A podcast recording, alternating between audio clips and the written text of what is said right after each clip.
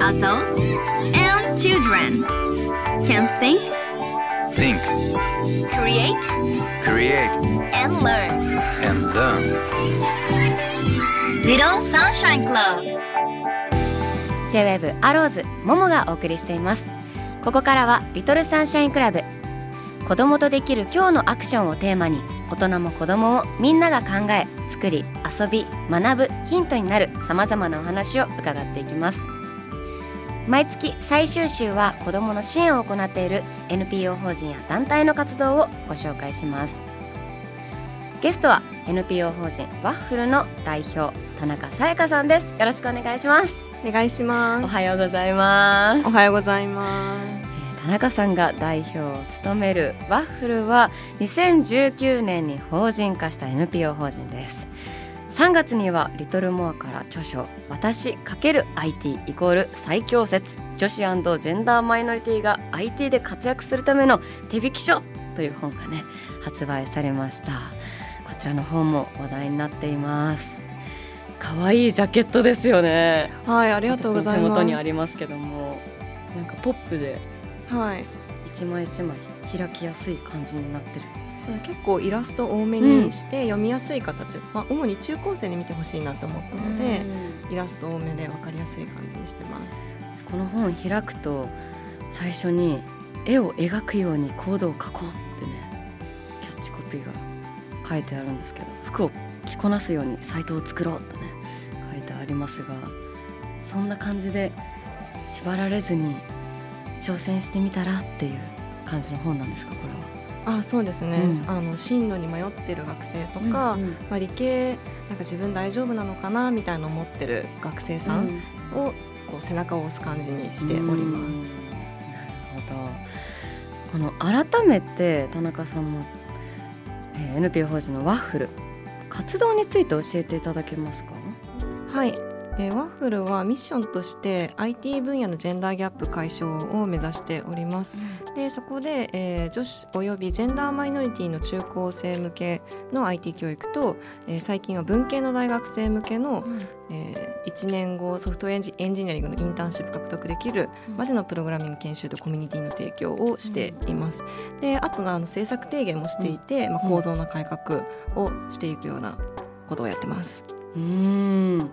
じゃあプログラミングとかになんとなく興味あるかもっていう学生たちにこういう感じでやったらいいんだよ進めていったらいいんだろうっていうのを教えてあげるっていうことですか？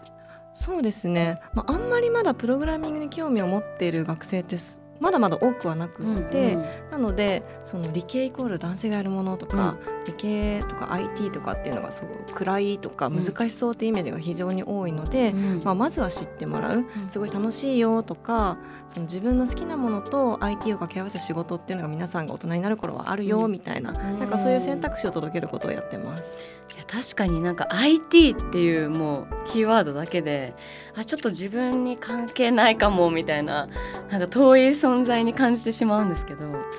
それをこうより身近なものだよっていうのを教えるイベントみたいなものがあるんですか？それ開いてるんであすか？そうですね、うん。カンファレンスとかをやったりとか、えっと主にこう物を一緒に作ってみようみたいなプログラムを提供していて、はい。あのワッフルキャンプって1日でウはい。ェブサイトをこうんう作れるようなものと、えなんか作るだけじゃなくって作ったものがどういう将来につながるのかっていうのは分かんないので、うんうんそのエンジニアの話を聞くようなあのキャリア講座みたいなのを一緒にタッグするものだったりとか、うんさらにそれはさっきの1日だったんですけど、はい。4ヶ月ぐらいかけて、うん。えー SDGs の課題をモバイルアプリで解決しようみたいな、うん。あのプログラムもやってましてもうそれは本当に IT スタートアップみたいな形で自分の身近な課題ってなんだろうみたいなところからチーム作ってモバイルアプリ開発してあの英語のビジネス書も作ってはい。海外のコンペに出すみたいな、えそういうこともやってます。ー、すごい。もう規模というか広がりがすごいですね。そうですえねそういったものにはなあのどのくらいの年齢の方あの学生の方が参加されるんですか？えー Waffle Camp と Technovation Girls っていうアプリコンテストに関してははい。中高生なので、うん。14歳ぐらいから18うんですねえー、じゃあそのイベントに参加された学生の方の声というか、はい。なんかどうですか？直接そういうなんかこの参加してよかったみたいな皆さんの声って入ってきますか、入ってきますね、こうワッフルのおかげでコンピューターサイエンスが選択肢に入って、うん。将来はいわゆる情報工学うん。目指すようになりましたとか、もちろんそういうなんでしょうもともと興味なかったものにこう情報工学入ったっていうのももちろんあるんですけど、うん。まあ他にもビジネスに興味を持ったとか、そもそも日本の大学だけではなくて海外の大学を目指し始めたみたいな、うん。いろんな可能性をこう解き放ってる感じはの声はありますね。いや確かになんかこう学生時代学んでいても IT とかプログラミングみたいなものに興味を持つきっかけとかあんまりなかったなって今思い出すと、ね、感じるんですけどそれをね教えてくれる場所があるんだよっていうそういうことですね。そうですね。うん。あと文系の大学生と院生向けの,、うん。あのプログラムもやっていて、はい。そっちは、まあ、まず半年ぐらいはまず IT について興味を持ってもらうみたいなことをやっていて、観光学部とかエンタメに興味がある学生がエンジニアリングのことを初めて知るみたいな IT について知るみたいなことをやってその後さらにあこれ本当に面白いから自分の興味とエンジニアリング掛け合わせてソフトウェアエンジニアリングのそのインターンシップ獲得したいっていう方々に結構ゴリゴリのウェブアプリ開発とか、あのそういうのを教えて、えー合計で1年ぐらいですね。1年ぐらいかけて、えープログラミングの技術を習得してインターンシップ今まさに去年が初めて、はい。4月に初めて第1期生を卒業して、うん。今まさにみんなインターンシップを応募して、あの受かるかなどうかなみたいなところですね。へえでもなんかこうじゅもともと自分が持ってた好きなものとか興味があるものと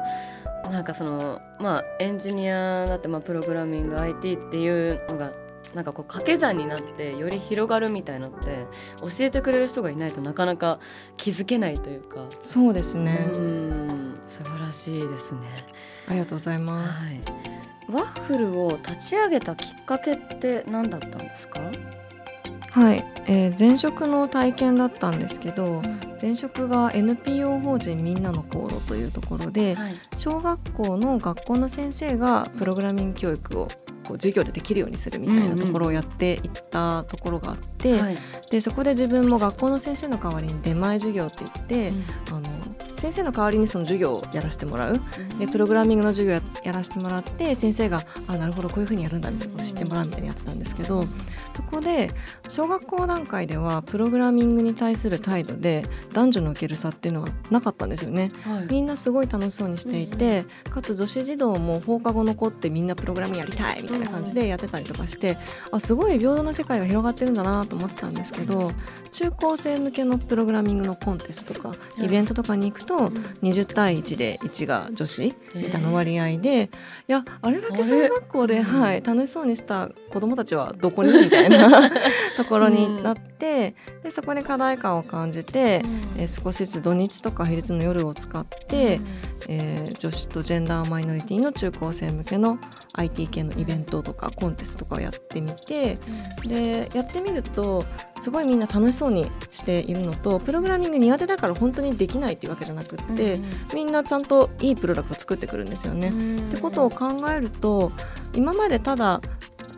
既存のプログラミングのイベントとかに来てなかったのは、何かこう本当にできないからとか能力的に問題があったからではなくって、ただ機会がなかっただけ、ってことを思ってでそう思った時により機会を多く提供しないといけないって考えると法人化した方がいいかなっていうところで起業しました。うーん。何なんですかねそこの差って。なんか不思議ですね。不思議ですね。はい。中高生になって突然ガクッと女子が減るっていう。そうですね。まあ、まいろんな複雑な問題が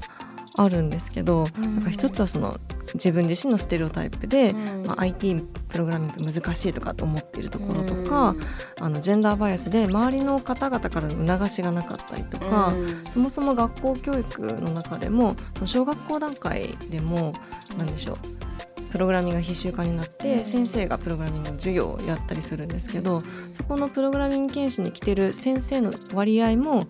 男性教員が7割ぐらいだったっていうのを考えると小学校段階の先生ってあの女性教員が7割なんですよ。でもプログラミングの研修に来るのは7割男性になるんですよ。っていうようなその教える側のそのジェンダーバランスみたいなところもあの偏ってきてしまうと興味を持ちづらい構造になるっていうのはなんか内閣府のデータとかもあったりとかしますね。いろいろと関わってくるんでしょうけどね、もうはい何がきっかけになってその女子が少なくなっているのかって難しいですね。はい、いろんな複雑な問題とか構造が関わってます。まあでも確かにイラストとか、まあ、映画ドラマとかもそうですけど大体 IT 系っていうとメンズっていう感じがイメージがね結構くっきりあるというかはい、そうですね。まさに、うんいわゆるロールモデルも男性にうん偏りがち？うんうんうんじゃあもうそこをもうあの壊していくというかはい、そういうのを目指していらっしゃるということですね。はい、田中さんご自身は高校では理系を選択されていたんですけど大学では文系外国語を学ばれていたみたいですね。はい、そうですね。うんうんこの高一の秋ぐらいに分離選択があって、はい。で親になんか文系と理系選ばなあかんらしいみたいな 話をしたら「えー理系がいいんちゃう?」みたいなことを言われて、うんうんで理由としてはその手に職はい。なので、うんその薬剤師とかに、うんあのなった方が、まあ、時給的にそのバイトで1,000円ぐらいで働くよりも、薬剤師の方が2,500円とかなので、うんまあ倍の年収で働けるんだったら来週イベントがあった時にあのちゃんと経済的自立できるでしょみたいなことを言われて、うん。確かに。確かに安い賃金よりはうん。高い賃金で働きたいなみたいなことを当時思って理系を選択しました。日本全体的にこう見るとどうなんですかね？その理系、まあ、工学系というか学びたいとかそういうのに興味があるっていう女子みたいなのって少ないかなって感じますか、少ないですね、実際日本の工学部の女子学生比率15%程度で、えー OECD 最下位みたいな形で、えー。過去にそのこれまでの国の施策が、うんあの通常通りこれまでななされた場合、うん。何年経ったらその15%が50%になるのかって計算してみたら117年後だったんですね。すごい遠くて、117年後。はへえ逆に海外だとどうなんですか？もうそのまあ日本がもうものすごいパーセンテージが低いよっていうことなのか、まあ、海外世界的に見てもなんかあの女子は割と少なめなのか。い、日本は OECD 最下位なので、はい。他の国の方がやはり多くなっているという感じですね。最下位だってそうそうですね、はい。い、やそっかまあでもねまあ私も含めて理系まああの数字とかもですけど苦手だなって感じるんですけど、まあ、知らないだけでもしかしたら知っていたら興味持つっていう人もいるかもしれないですもんね。そうですね。苦手意識が多分強くって、あのデータでも国際学力調査 PISA っていう国語数学理科の学問をあの世界各国の15歳の男女のテストを受けて、はい。こうスコアリングしたりとか、まああの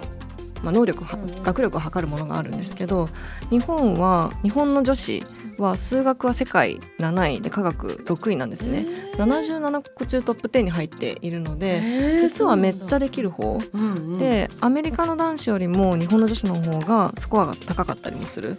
へでみんなめっちゃできるのに工学とか理学の方に行ってないみたいな。へえじゃあ知らないだけで割とできてるんだこの国はっていう。そうですね。はい。学校教育のそのへ学力っていう面ではやっぱ高い方ですね日本。ーうーん。では今後のお話なんですがこの先の未来子どもたちの可能性を広げる IT で活躍できる人材を育てるために何が必要だと感じてますか？えーワッフルとしてはやはり今年間1,000人ぐらいにしかまだリーチをしていなくってワッフルとしてはもう少しより多くの子どもたちに機会を提供するってことをやっていきたいって考えています。で IT 企業の方々とか、まあ、そういう教育事業者の方々は、まあ、こういったジェンダー格差があることを知っていただいて、まあ、是正の動きをしてもらうと嬉しいなって思ってます。うんでもこれをね聞いてなんかちょっと調べるきっかけになったりとかなんか私もちょっと見てみようかななんて思っている人がもしかしたらいるかもしれない家族での会話の中にもね、なんか興味あったら教えてとかね、親御さんがお子さんに声をかけるきっかけになるかもしれないですもんね。うん、そうですね。はい。うんやっぱり親大事なんですよね。ねえそうですよね、い、やそんなやめなよとかね一言言われちゃったらあそっかってこうなりますね。そうそうですよね。じゃああの親御さんたちももしちょっとでもお子さんたちが興味持っていたらそれをこう広げてあげるような教育体制を整えられると体制はい。はい、そしてこの本「えー私×る IT」イコール最強説女子ジェンダーマイノリティが IT で活躍するための手引き書こちらも発売されていますぜひチェックしてみてくださいリトルサンシャインクラブ今週は NPO 法人ワッフルの代表田中さやかさんにお話を伺いました。ありがとうございました。ありがとうございました。